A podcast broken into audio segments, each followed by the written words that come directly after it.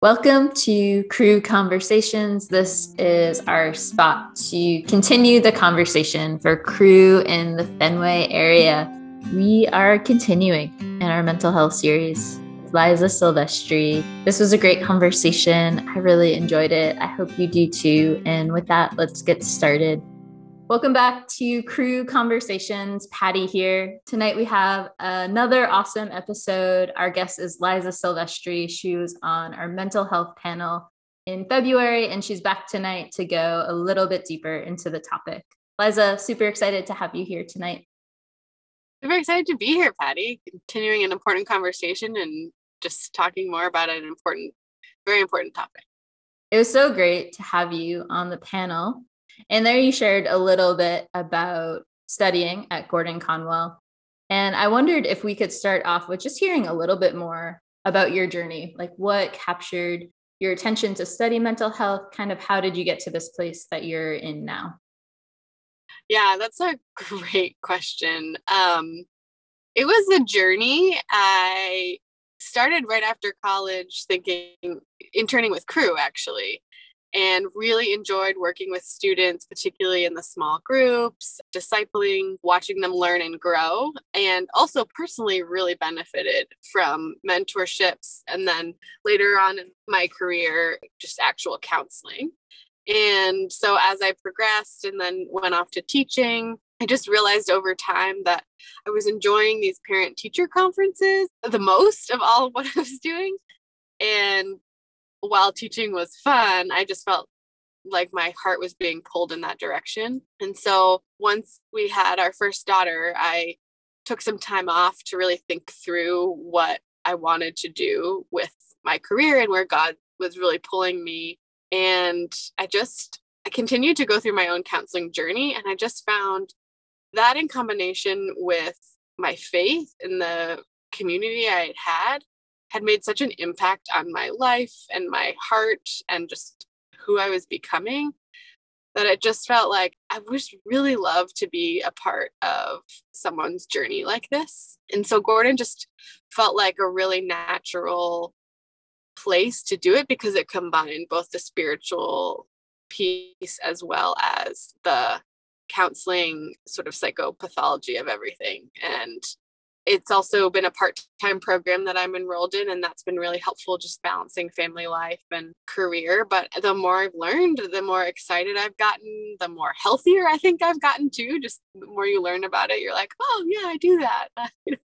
I could do less of that or whatever it is. So I feel like it's been one of those journeys I think in college we oftentimes think well I need to know what my career is today and I need to know what the 10 next 10 years looks like and that just that was my desire, but that just wasn't my path. And I feel really grateful for the experiences I had because it led me to this place where I feel more confident in the way in which God gets to use who he made me to be in this particular area. So, yeah, that's amazing. Can you share a little bit about what the program you're in is and then maybe a little bit about what are you hoping to do in this field afterwards? So the program I'm in is called a Masters of Counseling, and it's through Gordon Conwell Theological Seminary. And so typically to get your Masters of Mental Health or marriage and family, it's about a two year program, but they add an additional year to study the actual theological components. And they kind of integrate theology, spirituality in to most of, if not all of the classes. And so you walk away sort of with this really strong um, counseling foundation, but you also have an option to work and integrate in sort of a Christian spiritual setting as well. And I've just found that those two together, I, it's hard to have one without the other, to be honest. And so when I think about what I'm going to do after graduation, what's neat about the degree is that there's so many options. I think I find myself drawn towards working with couples and families more than I had expected because of the impact that can have on the children, on the next generations, and how it's, you know, working with just one individual is impactful, but in reality, they're part of a larger system. Mm. So that would be something I'd love to do, particularly in the Christian church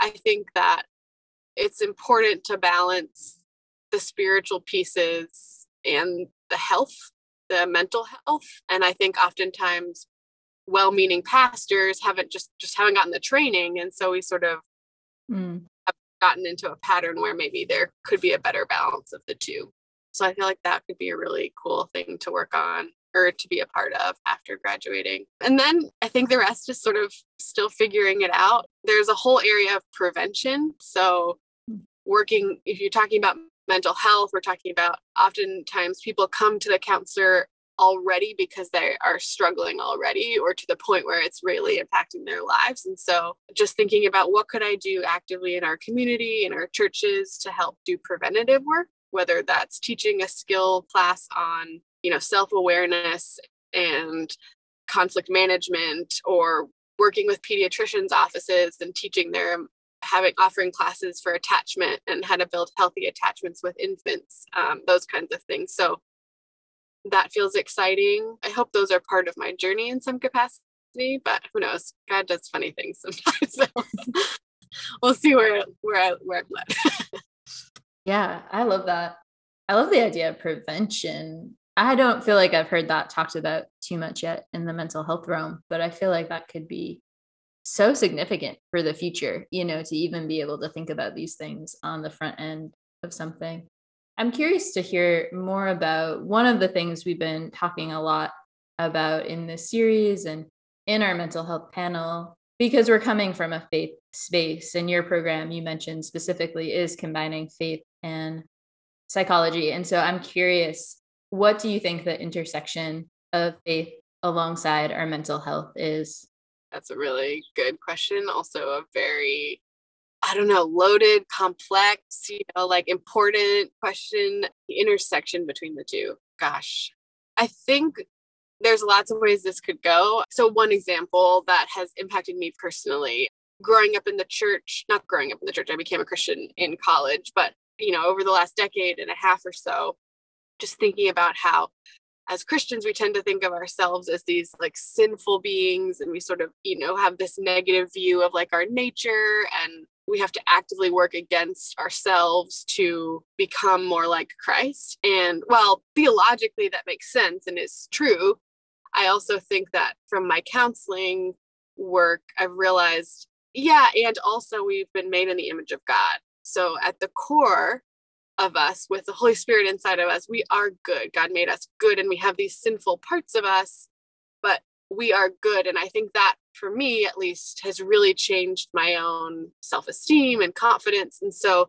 thinking about issues like that where we've maybe taken it to a place that can be damaging to sort of the individual confidence and self-esteem because god what he created us my theology is that like he created us to be who we were meant to be. And yes we have broken parts of us but at the end of the day he wants us to become more and more like that beautiful person or amazing you know human that he made us to be so that we can do the most significant work for his kingdom. And so i think we have to just be careful about how our spirituality is negatively impacting our psychology i mean you hear a lot of times all this language thrown around about like spiritual bypassing and things like that where people are trying to help you work through feelings or uh, life events in a way that puts the focus back on God or Jesus, but sometimes it can actually, you know, again, be damaging psychologically to us when they, you're like, oh my gosh, this person just died. And they're like, yeah, but God won't give you more than you can handle. And it's like, I think we know what people are trying to do with that. It comes from a good place of love. But if we don't understand what grief is and what it means to go through grief and how our brain and our bodies process that, like that can be really hard and so it's learning how to balance. Well maybe a better thing to say is you know i'm with you. God is with you. Like this mm-hmm. sucks. You know this is awful and this is part of the brokenness of our world. But i think it reframes maybe how we can walk through life with people in some ways. So yeah. That makes so much sense. And that's so helpful too because i think we do we it's like we need the fullness on both sides in a sense right? It's like there's so much psychology has to offer about who we are as human beings how how we work and how we operate.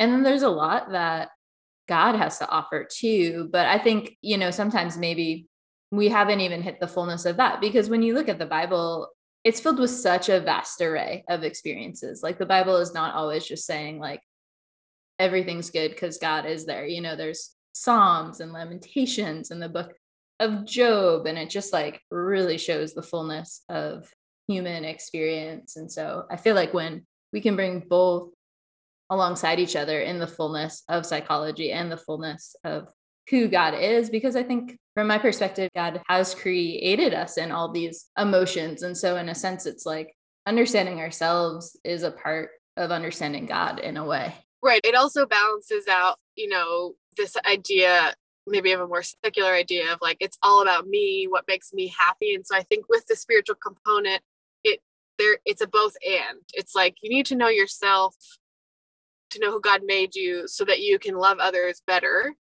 right? It's not all just about what do i need? Who am i? It's like there's a means to an end to some degree. And so i think that that's an important piece as well where they balance each other out. And the other thing that as you were talking i was thinking about is that you know god made us with different like there's different components of us as human beings right? We have the physical component we have the spiritual component we have the mental emotional component. And i think i just would never go to a pastor if i had colon cancer you know but for some reason sort of the emotional mental health piece has gotten blended in more with the spiritual component than uh, the more obvious physical stuff. And so I think just realizing that God created us as humans to know and understand our minds, and that's a different part of us than just the spiritual piece. So I think that's important too to to differentiate between. Mm-hmm. Yeah, that's such a great point. One of the places I was thinking we could go today, just thinking about you, Liza, like you went to Boston University. Our audience is students in the Fenway area, including Boston University. And so in a very real sense like you you've walked the shoes of these students you know what it feels like to go to college in a city like boston but now you're on the other side of things and so i'm curious what advice you have kind of being on the other side of college in and around the topic of mental health and what ways do you think mental health might present in college uh, that maybe are different post grad, if any? Yeah, I, I was looking at this question earlier, and just on a practical level, I think some psychological issues and disorders that we'll see aren't going to arise until later on post college. Some of them might start to show themselves a little bit in college when we get older. Um, college is also a time where some of these things can present themselves the first time because you're out, you, you know, you've got a lot of stressors, you're out of your parents' home, etc. So I think some of it just very practically will either show up at this time period or isn't going to be addressed or known to be addressed until later. I was just trying to think about, you know, what was it like to be a student at BU? Struggling with the various stressors. And like what would i want to hear from someone you know like a decade later? And i think part of at least from what i've you know talked to students about so much of the mental health uh, is so common right now like the depression the anxiety some of those things that people are struggling with are a result of just this the societal pressure and this inability which is you know developmentally appropriate at the time to to take a step back and understand like big picture what is important in life. And so i think so much well it's very normal and developmentally appropriate like for students to be so stressed out about the test or you know the next exam or what career i'm going to go into i think so many of those things can like build on each other and then cause more issues with mental health later on right? So mm-hmm. the stressors that we experience because of the pressures we're under, whether it's from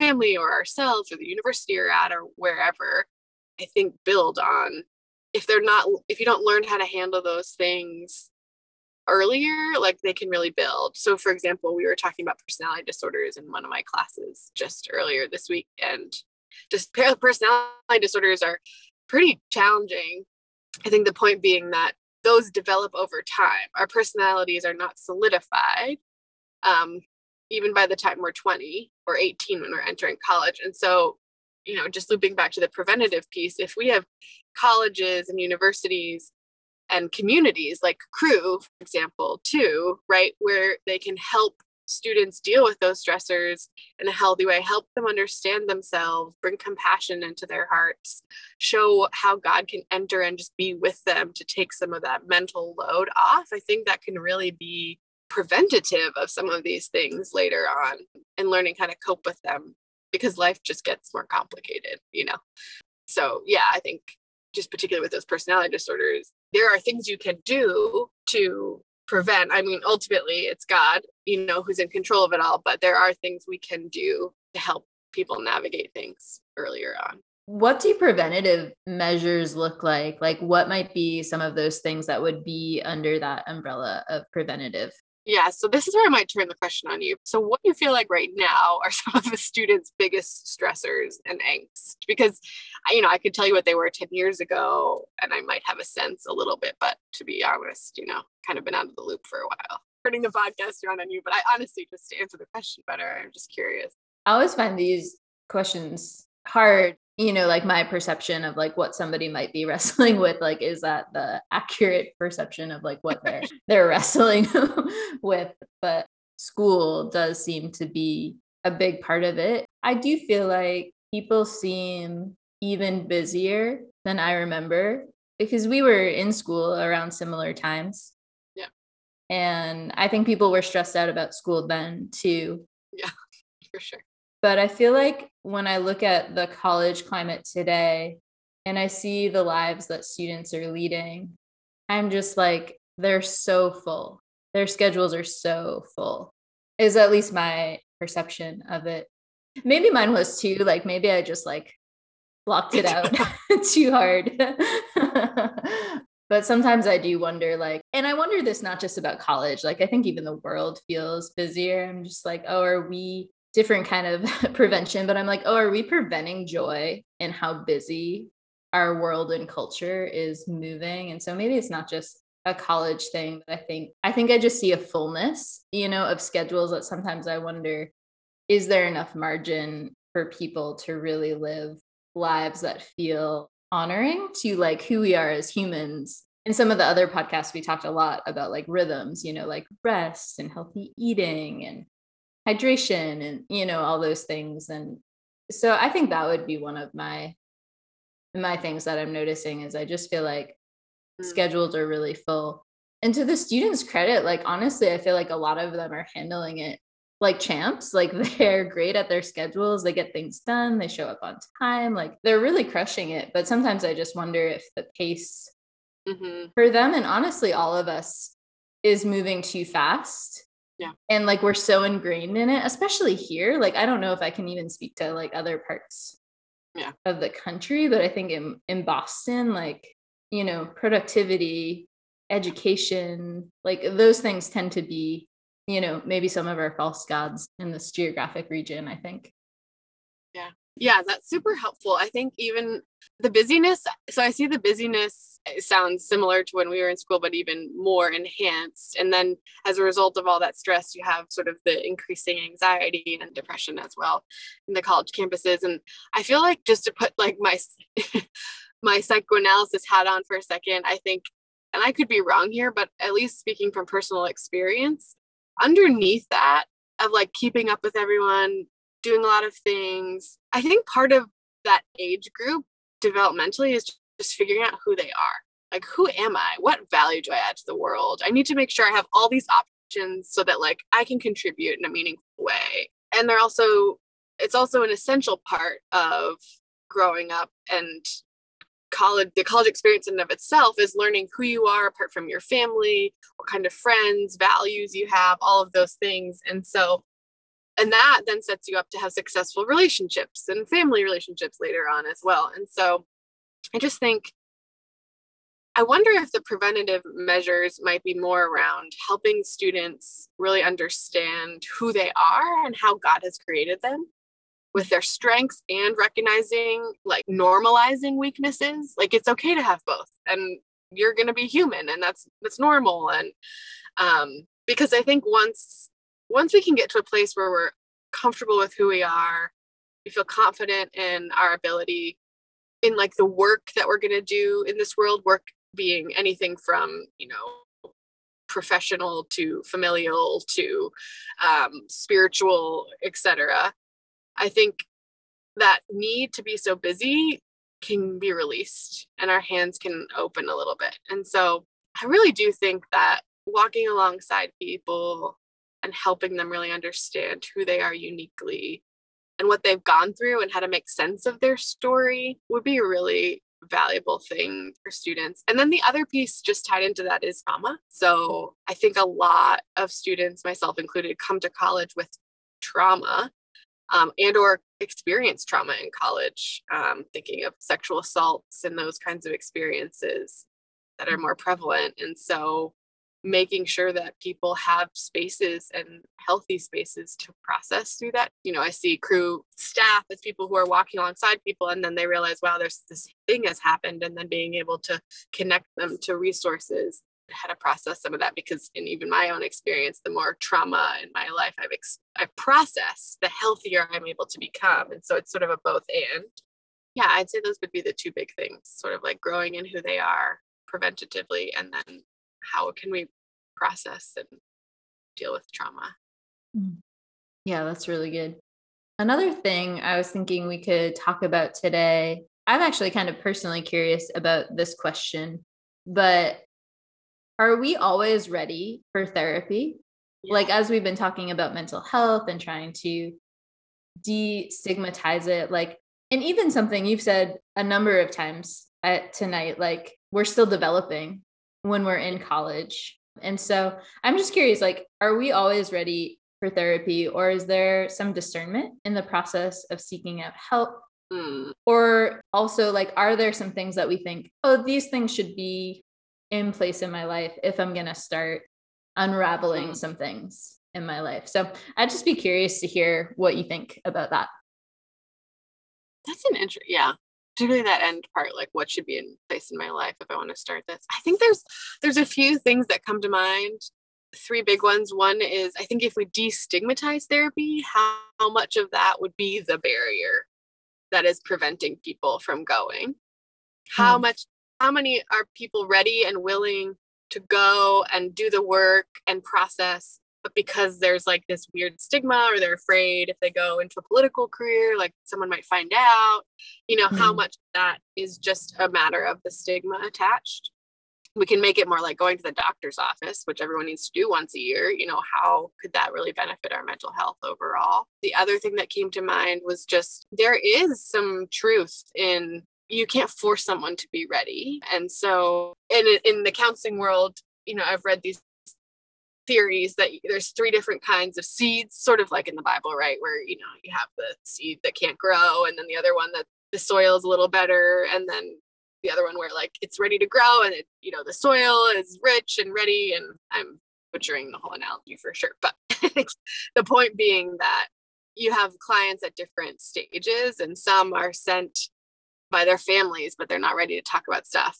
Others like are sent because or start going because they realize like they're having this issue, but like they're not really in a place to go very deep.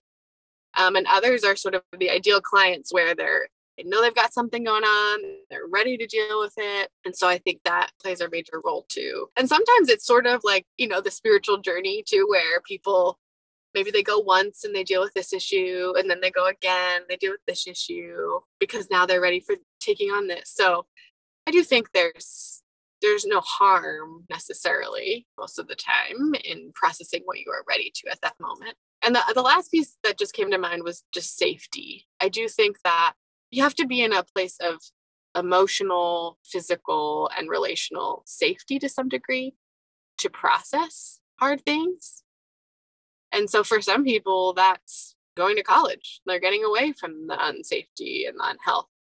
And for some people, you know, that's that's being at home and they can do it before they head off or after they graduate, going back to a safe place so they can figure out what they want to do, whatever their journey is. But I do think that's a, particularly with trauma, talking a lot about safety is an essential component because when you're going through something you're in a stressful situation there's only so much your nervous system can handle in terms of like processing and going deeper so until you're in a place of that i don't think you I, th- I think you might be limited in what you might be able to do. Yeah, that totally makes sense. Yeah, it's something I've been thinking about as we've sort of been going through this series. Because for me, my father died when I was 15. And there were some other family background things that happened in my childhood. And I remember in college actually being on a summer mission.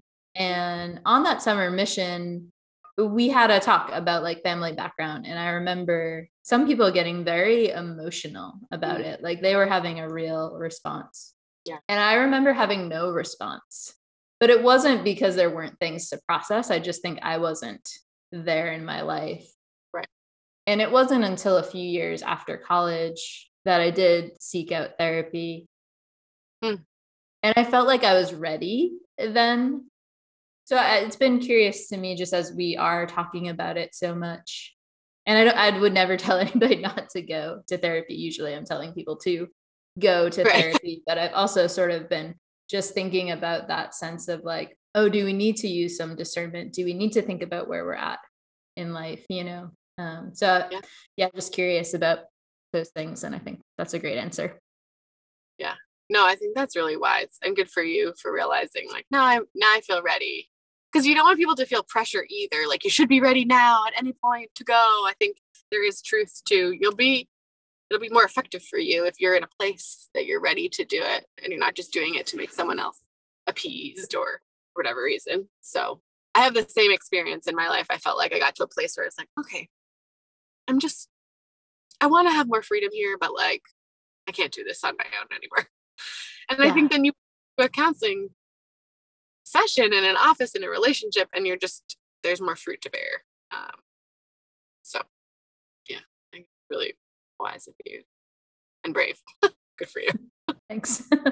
yeah, it was it was a time, but I'm glad I did it. I'd love to chat a little bit about your journey too. One of the things we've been trying to do throughout this series is destigmatize mental health so that if it is something people are wanting to seek out a little bit more help or have a little bit more support, maybe we can reduce that barrier. I'm curious for you, did you have any sort of stigma attached to mental health growing up? And if you did, how did you work through that? And then maybe if you didn't grow up with any mental health stigma, what do you think kind of contributed to having a healthy perspective around that area of life? Yeah. so I'm laughing because I kind of got both sides of it. My dad growing up was diagnosed with bipolar 1 disorder, which is pretty severe. He was like called psychotic bipolar disorder. And so he had, you know, hallucinations and he thought he was God and manic episodes and it was pretty scary and that's partly why my mom it wasn't a safe environment. Um, and so they got divorced when i was quite young and my mom as a result was very judicious about my mental health making sure because there's a genetic component um, you become more susceptible as a child of someone who has one of these more mood severe disorders. And so she was just very on top of it and always like sent me to counseling a few times as a kid when I was struggling in high school a little bit, sent me to counseling.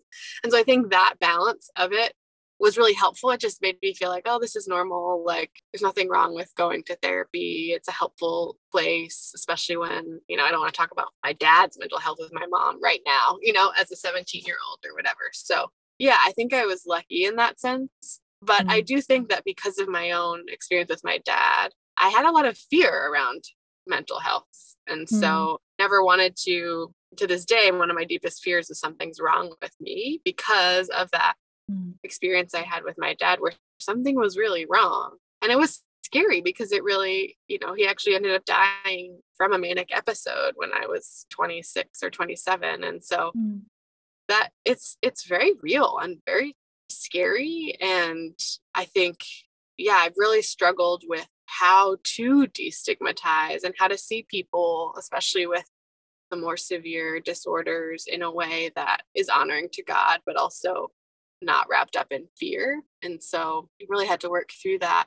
And, you know, I myself have struggled with anxiety in my life that didn't really appear as overtly until I was like in my mid 20s. And so that was actually, you know, really hard, but it was also really helpful because it was like, oh, like you can this is a i'm i'm okay. Like i can have a thing and like i'm still okay and there's ways to help and to understand where that came from and my own trauma history and my own upbringing and all those all those ways in which it helps normalize it and so i think that's the other piece that talking about it more normalizing it more making people feel like there's not something wrong with you if you have to see a therapist or you have a diagnosable disorder of some kind that it's sort of part of our bodies and our brains and sort of the brokenness on the side of heaven. And so the more that I felt normal in sort of the struggles, I think the less scary those things have become.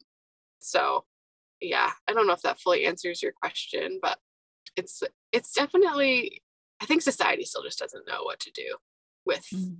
some of these more severe things and and i think the spiritual like the spiritual community sometimes can come in and to your question earlier and do damage because they're like well if you just believed in god or listened to the scripture really believe the scripture about not being anxious or you know finding joy no matter what your circumstances those kinds of things.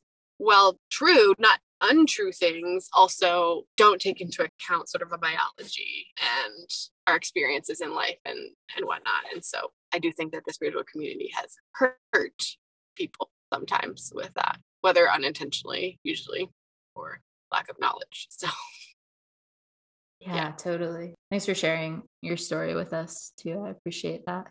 Yeah. And yeah, I do think I'm with you, like just acknowledging that this is an area that the church has done damage and a place where hopefully we can own that yeah. we do hear these stories where it's like what you're saying like oh just pray just pray harder or just read this verse and mm-hmm. not that those verses aren't true in, in their place but it just maybe those verses aren't meant to be used in that particular situation you know um, hmm. and so i feel like one of the things i'm honestly like just praying regularly is like god how do i not do damage in your name. Yeah. Because I feel like when I look around at some of the wake of some of kind of the church at large, there's damage that has been done. And it's hard because then I feel like it robs people of seeing the beauty of who Jesus really is. Right. Yeah. No, I'm with you. It's, it's almost like the more experiences and people you meet, the more you realize how like broken we are because we represent God in a way that is broken. you mm-hmm. know? Yeah. I do think there's a lot of, I don't know, I mean, hope too in the idea that owning that stuff, being reflective, learning from mistakes, like there's a lot of power in that too to see a Christian who isn't perfect but has said, oh gosh, you know, like 2019, like when I led this small group and this Bible study, I was telling these girls to do this, and I just really wasn't, you know. And so learning from that or yeah. just growing in that, I think, I think also can be part of it, right? Because mm.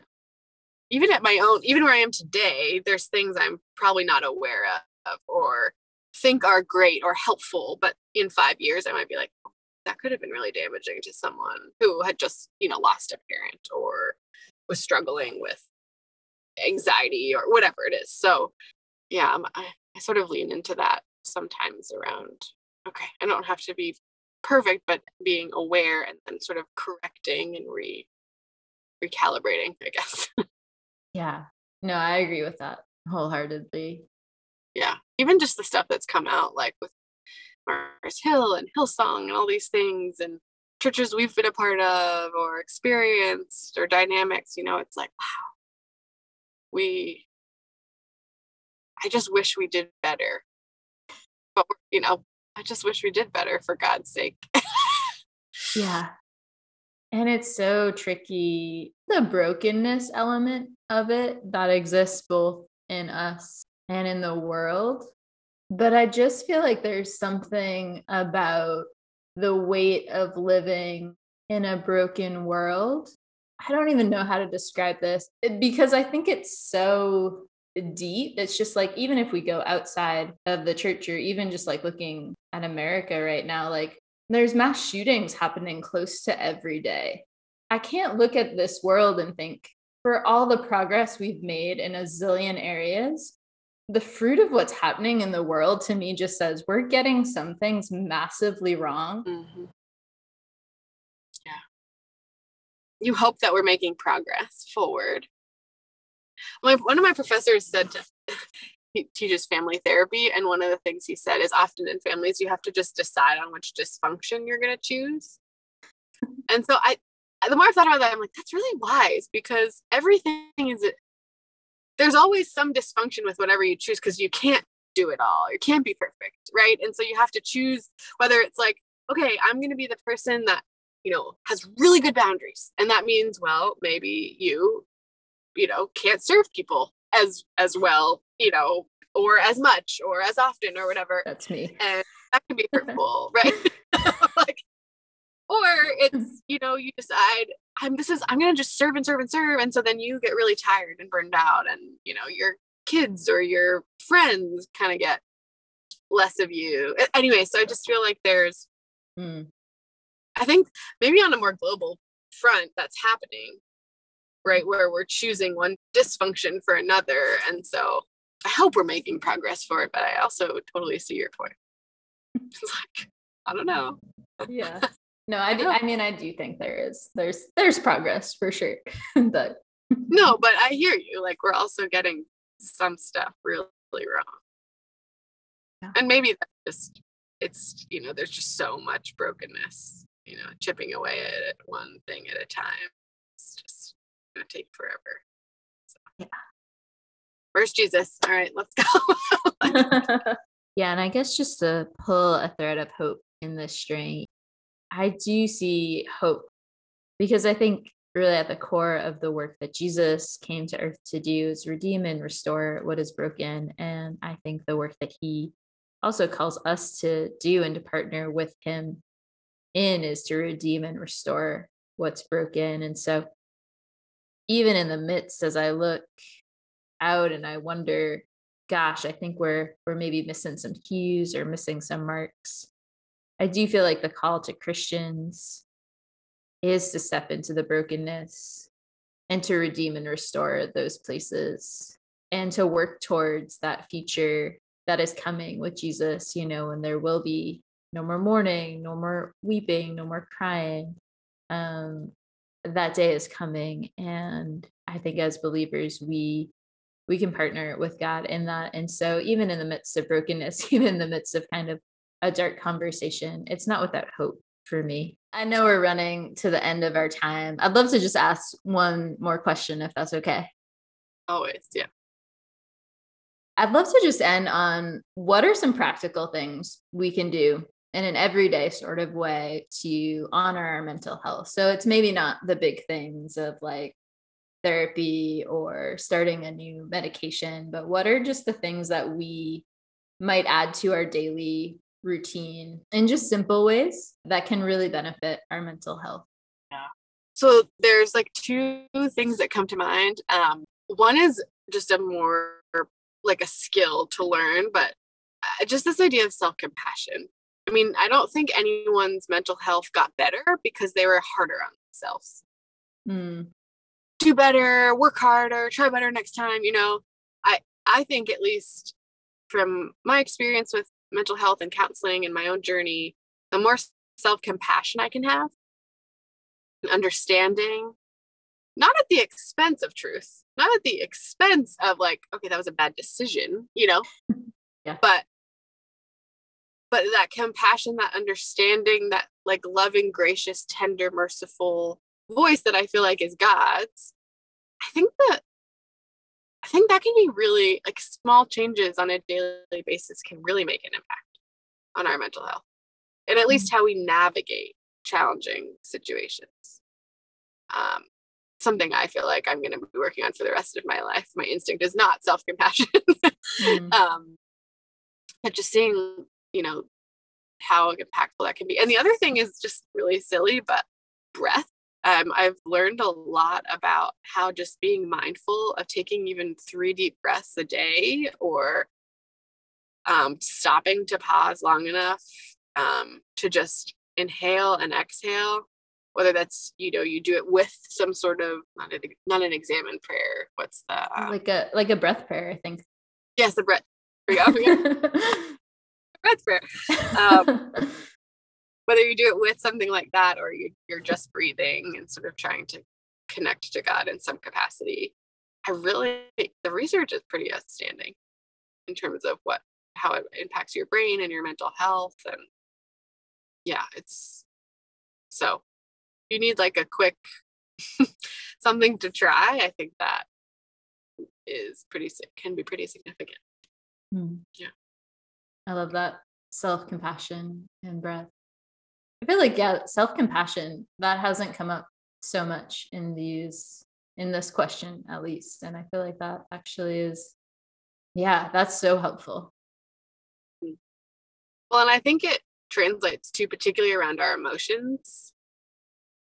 I mean, and if you if you're a high feeler like I am, or you're the opposite, you know, as much of an up and down as I do sometimes, I think it can go either way. But I do think emotions are more important than sometimes we give them credit for. And not that they should be leading us always, but to pay attention to them, that they're cues, and to be compassionate with ourselves with emotion and how, how really transformative that can be to our overall health.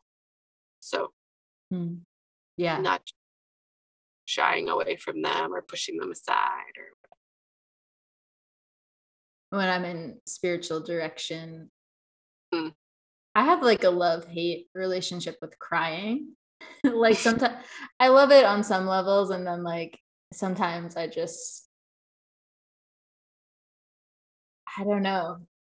There must be something I need to dig through there. But my spiritual director, when I cry, always says, You're crying because it's important, and like you should notice that. And I feel like that's kind of the same thing. Like our emotions aren't just there to be an annoyance like they're there to like tell us yeah. something about ourselves or tell us something is meaningful to us and so yeah i think that makes a ton of sense. Yeah. Liza i've loved this conversation. Thanks for joining us on the podcast today and sharing your wisdom with us. Yeah ditto. This was super, super fun. You do a great job asking questions. Oh thank you. Yeah this was really fun